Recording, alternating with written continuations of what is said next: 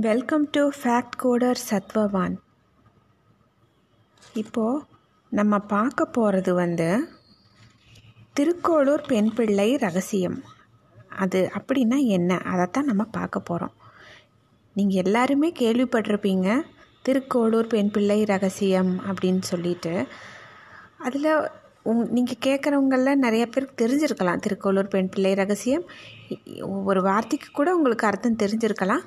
ஆனால் இப்போ நான் அதை பற்றி தான் பகிர்ந்துக்க போகிறேன் இந்த திருக்கோளூர் பெண் பிள்ளை ரகசியம் வந்து எப்போ வந்துச்சு உருவாச்சுன்னா பகவத் ராமானுஜர் வந்து ஒரு தடவை ஆழ்வார் திருநகருக்கு போயிட்டுருந்தார். அப்போது அவர் வந்து திருக்கோளூரில் ஸ்ரீ வைதமாநிதி பெருமாள் இருக்கார் இல்லையா அங்கே?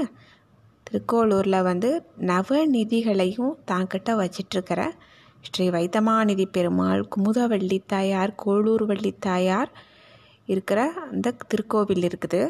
அங்கே வந்து போய் பார்க்கலாம் அப்படின்னு சொல்லிட்டு ஸ்ரீ பகவத் ராமானுஜர் வந்து அங்கே போய்கிட்டுருக்காரு. அப்போ என்ன ஆகுது?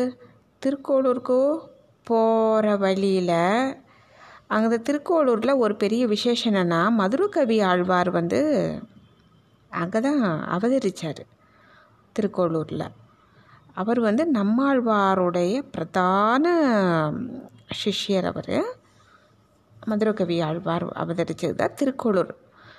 இப்போ திருக்கோளூருக்குள்ள ராமானுஜ சுவாமி அவங்க கூட இருக்கிறவங்க எல்லாரும் மற்ற எல்லாரும் உள்ளே போயிட்டுருக்காங்க உள்ள திருக்கோளூருக்குள்ளே. அப்போ அவருக்கு எதிர்த்த ஒரு பெண் பொன் ஒரு பெண் பிள்ளை. அவங்க வந்து மூட்டை முடிச்சோட ஊரை விட்டுட்டு வெளியே வர்றதை பார்க்குறாங்க. அந்த அம்மா வந்து அந்த ஊரில் தயிர் மோர் இதெல்லாம் விற்றுட்டுருக்கிற லேடி அவங்க.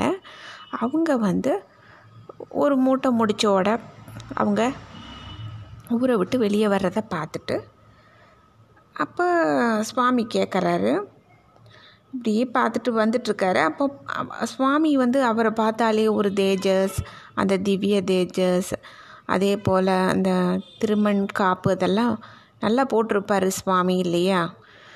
போட்டுட்டு அப்படியே திருதண்டி ஏந்திட்டு அப்படியே வர்றாரு உள்ளே. உள்ளே வர்றதை பார்த்தோன்னே பெண் பிள்ளைக்கு அவர் பெரிய ஜீயருக்கு பெரிய ஜீயர் அப்படிங்கிற புரிஞ்சிருது ஆச்சாரிய புருஷர்னு. வணங்குறாங்க. தண்டனிட்டு வணங்குறாங்க சுவாமியை.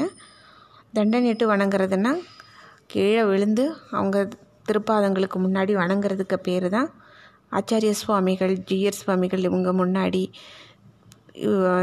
அப்படி கீழே விழுந்து வணங்குறதுக்கு தான் தண்டனிட்டு வணங்குறதுன்னு சொல்லுவாங்க. தண்டனிட்டு அந்த அம்மா வணங்குறாங்க. அப்போ சுவாமி கேட்குறாரு பெண்ணே நீ எங்கேருந்து வர்ற? அப்படின்னு கேட்குறாங்க அப்போ அந்த அம்மா சொல்கிறாங்க திருக்கோளூர்லேருந்து வர்றேன் அப்படிங்கிறாங்க. அப்போ அதை கேட்டுட்டு சுவாமி சொல்கிறாரு தின்னம் என் இளமான் புகுமூர் திருக்கோளூரே அப்படின்னு சொல்லிட்டு எல்லாரும் புகுமூர் முக்கு புறப்படும் ஊராயிற்றோ அப்படின்னு கேட்குறாரு அதுக்கு அந்த அம்மா சொல்கிறாங்க ஒரு எண்பத்தோரு வாக்கியம் மடமட மட மட மட மடன்னு மடை திறந்த வழியாக மாதிரி சொல்கிறாங்க அந்த எண்பத்தோரு வாக்கியம் முழுக்க முழுக்க ஸ்ரீ கிருஷ்ண பரமாத்மா விஷ்ணுவனுடைய பத்து அவதாரங்கள் உள்ளடக்கின வார்த்தைகள் ஆழ்வார்கள் சம்பந்தப்பட்ட வார்த்தைகள் ஆச்சாரிய புருஷர்கள் சம்பந்தப்பட்ட வார்த்தைகள் சில பாகவதர்களுடைய வார் வாழ்க்கையினை பற்றிய வாழ்த்தை வார்த்தைகள். இப்படி சில வேத சாஸ்திரங்கள் உபனிஷத்துக்கள் இது சம்மந்தப்பட்ட வார்த்தைகள்னு ஒரு எண்பத்தி ஓரு வார்த்தைகளை ரத்தன சுருக்கமாக சொல்லிடுறாங்க அவங்க. இது அத்தனையும் சொல்லிட்டு எல்லாத்தையும் முடிக்கும்போது போலே போலே போலே அவங்கள போலையா நான் இவங்கள போலையா நான் அப்படின்னு ஒரு எண்பத்தோரு வார்த்தைகளை அந்த பெண் பிள்ளை சொல்கிறாங்க சொல்லிட்டு கடைசியில் சொல்கிறாங்க சுவாமின் இந்த ஞானவான்களில் இருக்கிற ஒருத்தருடைய ஒரு அம்சமாவது அடியேன்கிட்ட இருந்துச்சுன்னா அடியேன் திருக்கோளூரில் வசிக்கலாம். ஞானமே இல்லாத ஞான சூன்யமான எளியவள் நான் எங்கே இருந்தால் என்ன? முயல் புழுக்கை வயலில் இருந்தால் என்ன? வரப்பில் இருந்தால் என்ன? அப்படின்னு அந்த அம்மா கேட்டுறாங்க. அந்த பெண்மணி சொன்னதை கேட்டுட்டு ராமானுஜ சுவாமிக்கு ஆச்சரியமாயிருது. என்னடா அது? ஒரு பெரிய ஞான பொக்கிஷமாக இருக்காங்களே இந்த பெண்மணி. இப்படி சொல்லிட்டு ரொம்ப எளியவள் ஒன்றுமே இல்லை அப்படிங்கிறாங்களே அப்படின்னு சொன்ன உடனே அப்போ என்ன ஆகுது சுவாமி தேவரீர் வந்து எழுந்துருளி பெருமாளை மங்களாசாசனம் செஞ்சருளன்னா வைத்தமாநிதி பெருமாளுக்கும் அதே போல் மயர்வர மதிநிலம் அருளப்பட்ட மதி மதுரகவியாழ்வாருக்கும் நித்தியம் மாதம் என்னென்ன உற்சவம் குறைவில்லாமல் நடக்கணும். அதுக்கு ஏற்பாடு பண்ணுங்க. அதுக்கு நீங்கள் தான் அப்படின்னு சொல்லிட்டு எம்பெருமானார்கிட்டையும் அந்த பெண் பிள்ளை விண்ணப்பிக்கிறதுக்கு பெருமானும் அந்த பெண் பிள்ளையை வாழ்த்திட்டு சரி நீ போ நீ உன்னுடைய திருமா உன்னுடைய வீட்டுக்கே போ.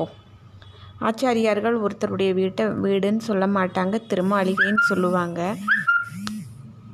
உன் திருமாளிகை போ நான் அங்கே அமுதுன வர்றேன் அப்படின்னு சொன்ன உடனே அந்த பெண் பிள்ளையும் இந்த ஒரு தரித்திரனுக்கு ஒரு புதையல் கிடைச்சா எவ்வளவு சந்தோஷம். அது மாதிரி அந்த பெண் பிள்ளையும் மூட்டை முடித்து எல்லாத்தையும் எடுத்துட்டு வீட்டுக்கு போய் எல்லாம் குளிச்சு மொழுகி வீடெல்லாம் அலம்பிட்டு தளிகை பண்ணுறாங்க தளிகை பண்ணிவிட்டு ராமானுஜருக்கு அமுது செய்கிறதுக்கு பிரசாதம் எல்லாம் தயார் பண்ணிவிட்டு அதே போல் சுவாமியும் அந்த அம்மையாருக்கு ஸ்ரீபாத தீர்த்தமும் கொடுத்துட்டு வாழ்த்திட்டு அங்கேருந்து கிளம்பிடுறாங்க. இதுதான் இந்த அம்மா வந்து சுவாமிக்கிட்ட எண்பத்தோரு வார்த்தை சொன்னாங்க இல்லையா? அதுதான் திருக்கோளூர் பெண் பிள்ளைன்னு இப்போ எல்லாரும் நம்ம சொல்லிகிட்ருக்குறோம் இந்த திருக்கோளூர் பெண் பிள்ளையினுடைய அந்த எண்பத்தோரு வார்த்தையை இனி நம்ம அடுத்த ஒரு பதிப்பில் நம்ம பார்ப்போம். தேங்க்யூ